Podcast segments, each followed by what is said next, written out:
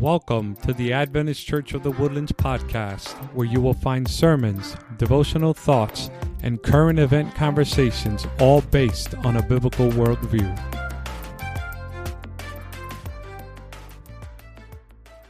Good morning. Happy Sabbath. Before I begin this morning, I'd like to just pray a short prayer. Heavenly Father, when we serve up here at this pulpit, we are your servants, and we are here, Lord, to represent you rightly. To do that, Lord, we ask for your Holy Spirit, that your Spirit will speak through us, and as well that your Spirit be with everyone here in the congregation, that their hearts and their minds would be open to receive what you would have presented this morning before them. Now, Lord, I pray, empty me of myself, and Lord, lead as we study Daniel chapter 9 this morning in Jesus' name. Amen.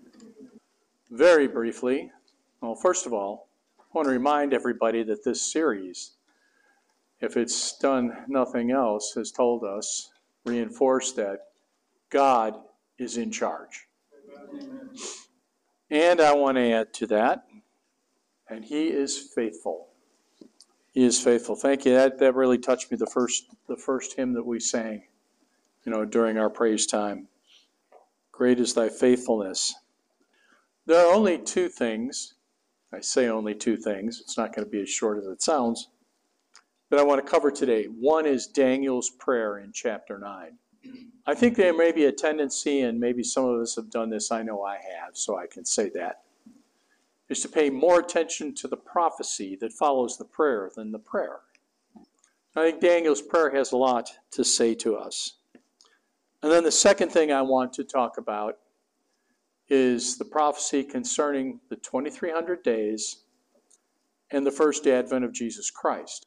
And I want to present it to you a little bit differently than I have seen it presented a number of times by evangelists. Um, just a quick show of hands, if you're willing. How many were confused a little bit by the presentations that they've seen of this? Okay. All right. I know, I know I was, you know, just the way that it came out. And I hope today to, to go ahead and make that a bit clearer than we've seen in the past. Not to say that the way they did it was wrong, it just wasn't one that connected with me. So, a little bit of review before we start.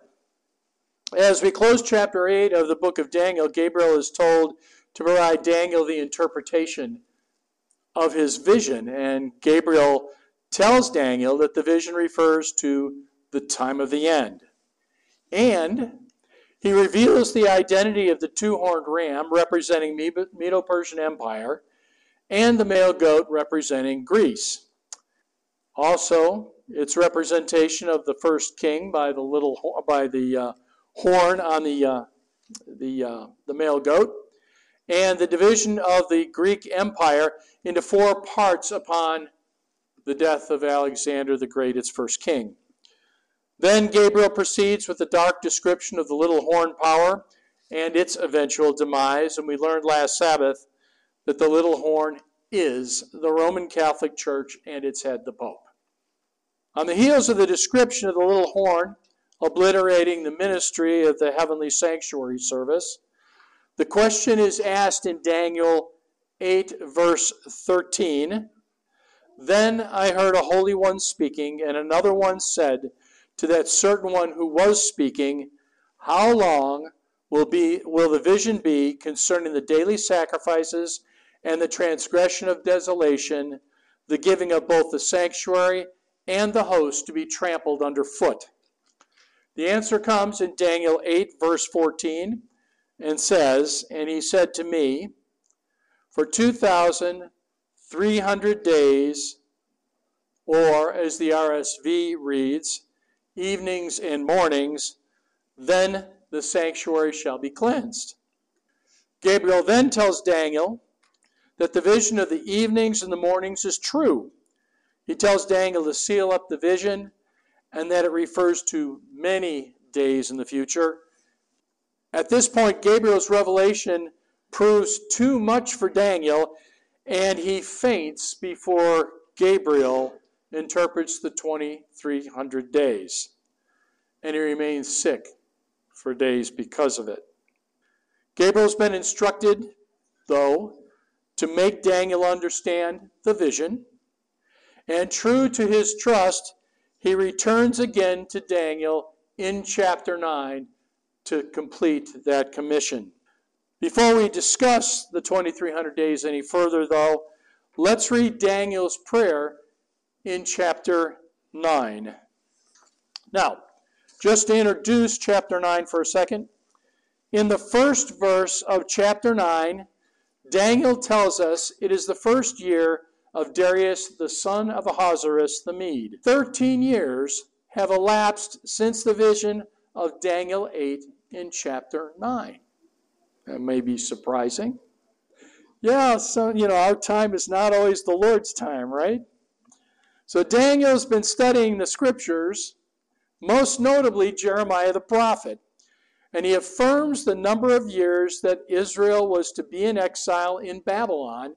It's 70 years, the end of which is quickly now approaching.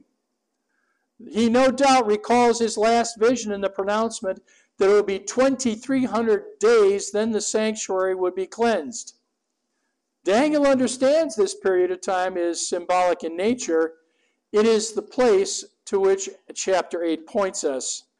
And Daniel is well aware of Ezekiel's portrayal of the siege of Jerusalem in chapter 4 of the book of Ezekiel. Ezekiel enacts symbolically the siege of Jerusalem for 430 days. In the close of verse 6, God says that He has laid on Ezekiel a day for each year. He's also familiar with the same principle in Numbers 14, verse 34, where Israel is told they shall spend 40 years in the desert, one for each day that they spied out the land of Canaan. So, in Daniel's mind, as he prays, he may very well have been trying to reconcile the notion that it would be 2,300 years before worship would be reestablished in the temple at Jerusalem. So recall that we've been studying the book of Daniel. We've noted that he is a man of prayer. And I think that it's safe to say that Daniel is a man after God's own heart. We should be very interested now in his prayer as an example of how a praying man or a praying woman prays. So there are some principles that should draw our attention while reading Daniel's prayer. First of all, Daniel prepared for prayer by fasting, wearing sackcloth, and putting ashes on his face. Now, I'm not advocating that you have to wear sackcloth and, and put ashes on your face, but you're welcome to if you wish. He prays with a sense of great humility and urgency. And that's what the sackcloth and the ashes was amplifying, is this sense of humility in his uh, demeanor. Daniel's been studying the scriptures also and seeking understanding. If we saw that he went back to the book of Ezekiel and was looking to see what that had to say. He also addresses God's greatness, faithfulness, righteousness, and awesomeness. He confesses the sins of his people and he includes himself as part of the corporate body of Israel. He's praying as if on behalf of Israel. Next, he expresses that the fault for the current circumstances of Israel lies with Israel's breaking God's covenant. The fault does not lie with God. He prays with earnestness and seeks God's glory in so doing. And he claims God's promises. He recalls the conditions of the covenant. It would do us well to recall these principles when we pray. We can apply them individually to our private prayer, and we can apply them also as well to corporate prayer. Now, as a congregation, we're about ready to embark on corporate prayer for a place we can call our own, where we can gather together to worship the Lord and fellowship and carry out the ministries of our church, and as importantly as all of that, where we can minister to our surrounding community. So let's read Daniel's prayer. He starts by approaching God with humility and earnestness. And these first couple verses I'm going to read from the Revised Standard Version. His account begins with, in verse 3 and 4, Then I turned my face to the Lord God, seeking him by prayer and supplications, with fasting and sackcloth and ashes. I prayed to the Lord my God and made confession, saying, O Lord, the great and terrible God, who keeps covenant and steadfast love with those who love him and keep his commandments. You can follow with me the rest of the way using the NIV if you wish. In verse 4 through 6, Daniel begins to confess Israel's unfaithfulness, and it reads I prayed to the Lord my God and confessed, Lord, the great and awesome God, who keeps his covenant of love with those who love him and keep his commandments, we have sinned and done wrong. We have been wicked and have rebelled.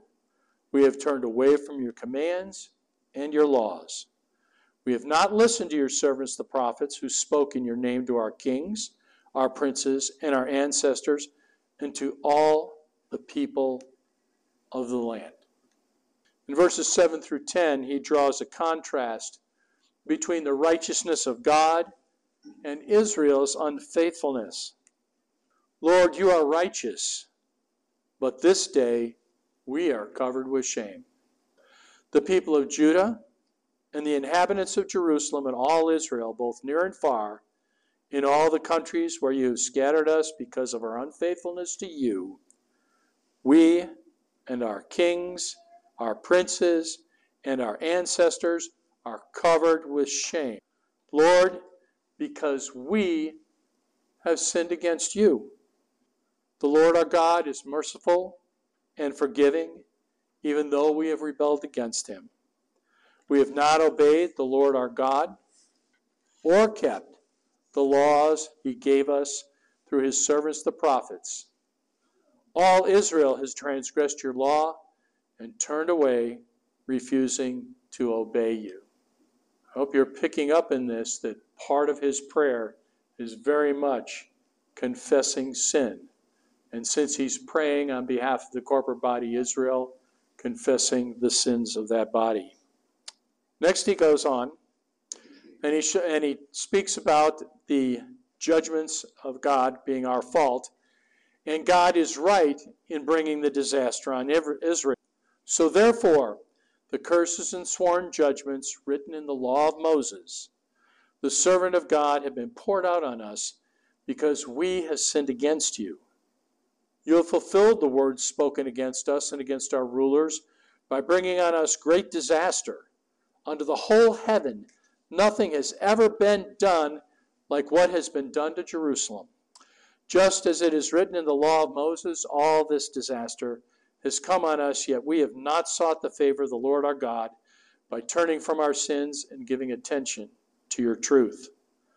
The Lord did not hesitate to bring the disaster on us, for the Lord our God is righteous in everything he does, yet we have not obeyed him. Going on, verse 15 and 16 Now, Lord our God, who brought your people out of Egypt with a mighty hand, and who made for yourself a name that endures to this day, we have sinned, we have done wrong. Lord, in keeping with all your righteous acts, turn away your anger and your wrath from Jerusalem, your city, your holy hill. Our sins and the iniquities of our ancestors have made Jerusalem and your people an object of scorn to all those around us. The circumstances in which Israel is in have been brought on by their own behavior, God has been righteous in his judgment in allowing them into the captivity. And now, Daniel is appealing to God's righteousness to bring this to an end. Something we should learn here from this last part of the reading is if we do not live what we profess, we bring scorn on God's name. Now, the basis for Daniel's plea comes in verses 17 through 19. Now, our God, Hear the prayers and petitions of your servant. For your sake, Lord, look with favor on your desolate sanctuary. Give ear, our God, and hear. Open your eyes and see the desolation of the city that bears your name. We do not make requests of you because we are righteous, but because of your great mercy. Lord, listen. Lord, forgive. Lord, hear and act. For your sake, my God, do not delay, because your city and your people bear your name. We should remember always that when we go to God in prayer, we make our request to Him not because we are righteous or somehow deserve something, but we make it based upon Him being righteous. So, where does Daniel claim God's promise? Claims God's promise by the prayer itself, no doubt that Daniel had studied 2 Corinthians 7, verse 14, and he had it in mind when he made his petition. This comes from Solomon's dedication of the temple in Jerusalem upon its completion and its inauguration. Second Chronicles 7:14 says this: If my people who are called by my name humble themselves and pray and seek my face and turn from their wicked ways, then I will hear from heaven, forgive their sin, and heal their land. Again, this is an important prayer. I encourage that each of us should read this prayer from time to time and recall the depth and principles illustrated in it of necessity. Do not doubt, after all we've read this morning, the confession of sin is an essential part of prayer. It places us, reminds us of our relationship to God, the testimony of His faithfulness, His righteousness as compared to us, places us in a right mind to make our requests. So, moving on to our next section, we're going to, um, well, just follow along. Gabriel, Gabriel arrives. he shows up while Daniel is praying. While Daniel is speaking, Gabriel, whom Daniel had seen in the vision of chapter 8, arrives and tells Daniel that he has come to give you, that is, Daniel, skill to understand. Well, to understand what is Gabriel come to? Well, we understand that. Daniel's mention of seeing Gabriel in the vision draws our attention to the vision and the part not yet made clear. That is, the meaning of the 2300 days. So, in regard to the cleansing of the sanctuary, first we need to understand what it means or refers to. Gabriel provides no explanation of this phrase to Daniel. But we can safely assume that Daniel is already familiar with what the cleansing of the sanctuary refers to, and there's no need for Gabriel to instruct Daniel. But that doesn't mean that we all understand it. First, we need to talk about a, a um, Hebrew word translated, by the way, in the New King James Bible as cleansed. The underlying Hebrew word is nitzdak. I hope I've not done it injustice by my pronunciation of it, spelled N I T S D A Q. This word occurs only once in the Bible. A related word, sadak, T S A D A Q, occurs in a number of forms more than 250 times in the Hebrew Bible. It's usually translated righteousness, it also may be translated to be righteous, to be just, or to justify, meaning to make something right or to make it appear right. As you may have imagined, there have been challenges translating the word uh, consistently, and there have been several different renderings of it in the English. One notable translation is restored in order to make it fit the case for Antiochus Epiphanes being the little horn.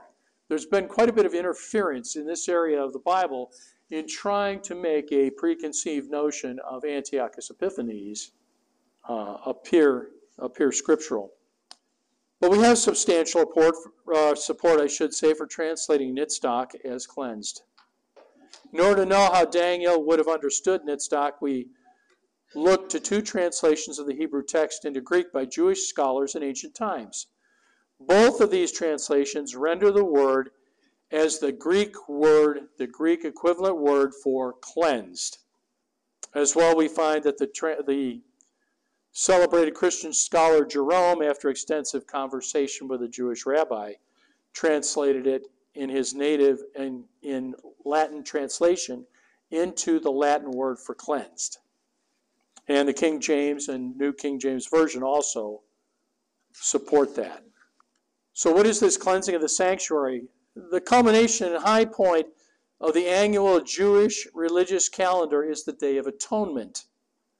We know it as Yom Kippur. It's observed on the 10th day of the seventh month of the Jewish calendar. It's the only day that the high priest enters the innermost apartment of the sanctuary, known as the most holy place. It is where the Ark of the Covenant resided, behind the veil dividing it from the first apartment or holy place.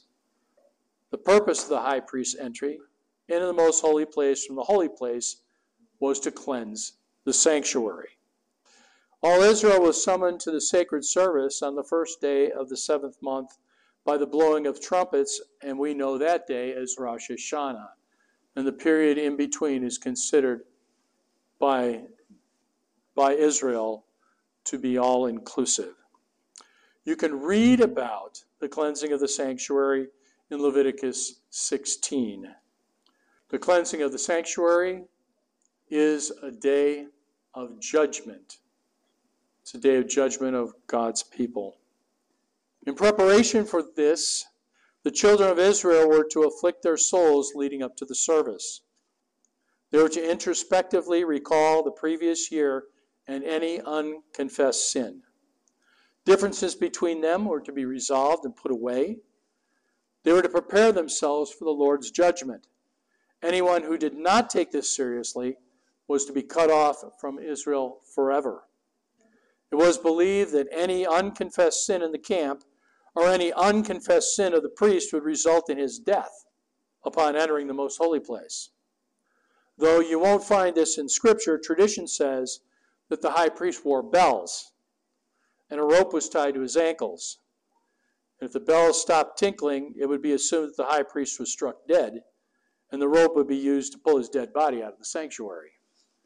There's no record that this ever happened. Thank God, yes. The service symbol, symbolized the removal of the record of all sin that had accumulated in the sanctuary by means of the application of blood of sacrifices to the golden altar an altar of burnt offering over the previous year. Two goats were selected, one by, uh, by lot, and one was assigned as the Lord's goat, and the other the scapegoat. The Lord's goat would be slaughtered and its blood carried into the sanctuary, into the most holy place, and applied to the mercy seat of the Ark of the Covenant. As the priest exited the sanctuary, the blood would be applied to the golden altar and the altar of burnt offering. The high priest would exit the tabernacle, lay his hands on the scapegoat, figuratively transferring the responsibility of the recorded sin of Israel onto the animal, which was then led away from the camp, never to return. You could tell, huh? All right, thank you. Happens when you get nervous, right? The priest would then declare that Israel was righteous before God. Well, there's so much more to be said about the sanctuary and its services. For our purposes, allow me to summarize what all this meant. It symbolized the judgment of God's people. The Lord's goats symbolize Christ. The goat's death is atoning sacrifice. The scapegoat symbolized Satan. The priest laying his hands on the scapegoat symbolized the final responsibility for sin being transferred to Satan, who will never return to God's people again. It is the eradication of sin. When we understand the Day of Atonement is the Day of Judgment, we find a parallel in the judgment scene of chapter 7. What does this mean in terms of Daniel's vision and the 2300 days?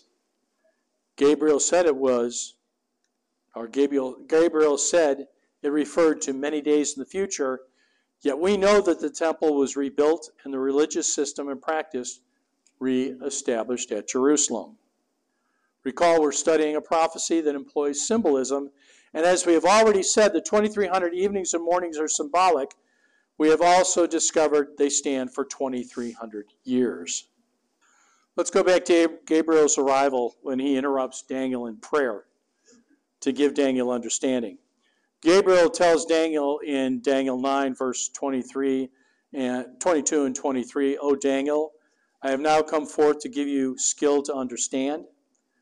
At the beginning of your supplications, the command went out, and I have come to tell you, for you are greatly beloved.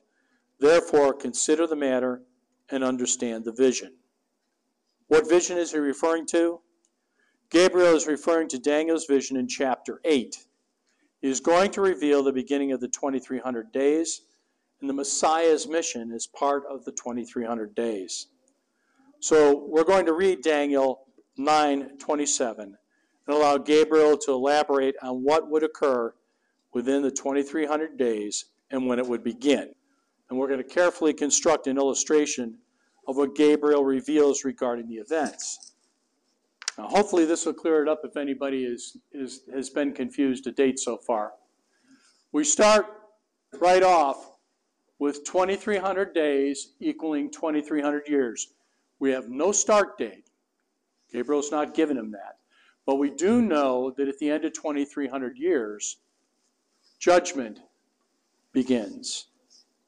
And it says in verse 24 70 weeks are determined for your people and for your holy city to finish the transgression, to make an end of sins, to make reconciliation for iniquity, to bring in everlasting righteousness, to seal up the vision and prophecy, and to anoint the most holy.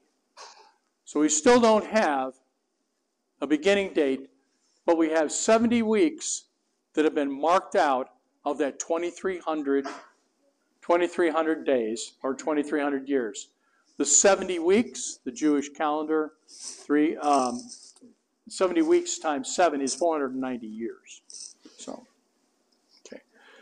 Turn to the next one, please. Daniel chapter 9, verse 25.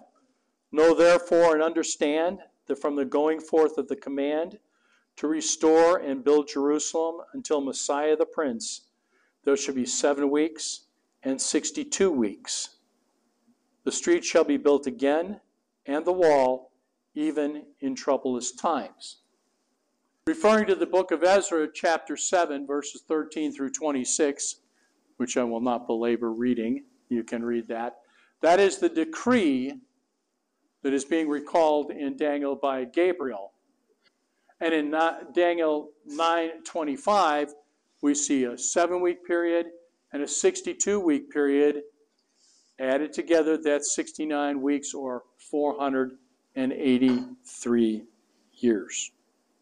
Go ahead and move to the next. And after the 62 weeks, Messiah shall be cut off, but not for himself. And the people of the prince who is to come shall destroy the city and the sanctuary. The end of it shall be with a flood until the end of the war desolations are determined. So we now find that in the middle of that last week, Jesus Christ is crucified, Daniel 9, verse 26. And finally, and in verse 27, then he shall confirm a covenant with many for one week. But in the middle of the week he shall bring an end to sacrifice and offering, and on the wing of abomination shall be one who makes desolate, even until the consummation which is determined is poured out. In the middle of the week, we find that Jesus Christ is sacrificed. But yet, we still have time going to the end of this 70 weeks. And if we look at Acts chapter 7, verses 57 through 60, we witness Stephen's testimony before the Sanhedrin, and just before they take him out and stone him to death, as the final rejection by the Jewish leadership and the nation of the gospel of Jesus Christ. That fulfills the 490 years at the beginning. But something else is important because this is a description of the 2300 days or 2300 years. It has the same starting date as the 70 weeks. And when we project that into the future, we come to October of 1844. So, what does that mean to us? The judgment in 1844. Well, nothing happened here. Well, things happened here, but they happened because people misunderstood. Through study and prayer, it came to the attention of early Adventists that there was a ministry of Jesus Christ in the heavenly sanctuary. As is common today among many churches, was common then, is that the book of Hebrews wasn't paid a lot of attention to either. The implications of it, that there actually is a heavenly sanctuary in which Jesus is ministering on our behalf. So if there is a heavenly sanctuary, and there's going to be a cleansing of the sanctuary, a sanctuary can't be the one here on earth, it's the one in the heavenly precincts. So, what does that mean to us? When we consider what Israel was charged to do on the Day of Atonement to afflict their souls, do soul searching, confess sin, put it away, lean upon God's righteousness. We have our assignment.